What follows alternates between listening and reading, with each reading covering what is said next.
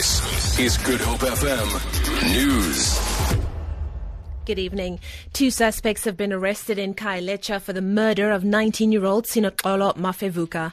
Her half-naked body was found in public toilets in town 2 about a week ago.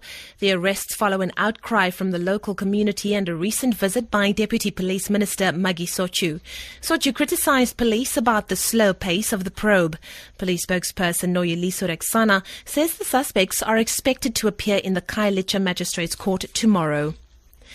Magistrate Ronnie Mguni has granted bail to two suspects who are linked to the alleged murder of two men on a farm in Parys in the Free State in January.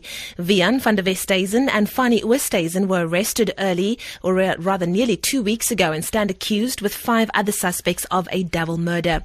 Magistrate Mguni is the third magistrate to hear their bail application after both magistrates Gustav Prinsloo and Leshni Pillay were asked to recuse themselves. The matter has been postponed until the 15th of next month. The ANC says it will meet with Deputy Finance Minister Mcebisi Jonas on reports that the Gupta family offered him the finance minister's job during a meeting with President Jacob Zuma's son Duduzane Zuma.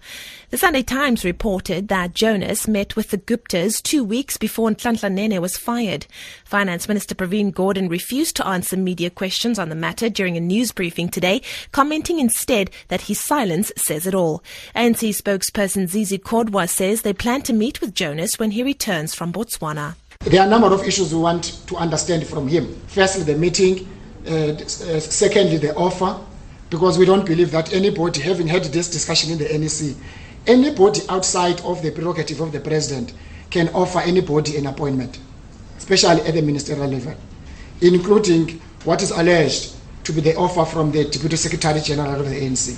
She doesn't have those powers. The DA in the Western Cape has announced its mayoral candidates for the seven municipalities in which it does not govern. The DA says they want to prevent candidates from being lured by other political parties. DA spokesperson Lisa Albrecht says mayoral candidates from the DA run municipalities will be announced closer to the date of the local government election. DA candidates include Renda Stephen from Matzikama, Jimmy Barnard from the Cederberg, and George Malloy from Beaufort West. And finally, a raging fire at Gouda in the Boland has moved higher up in the mountains. Cape Wineland's fire commander Ian Ross says a vast area of vegetation between the Neverwoud Pass and Windmill Farms has been destroyed. There's still a, a line burning on the, on the peaks. We have got ground teams uh, working along the, the, the reach of the fire.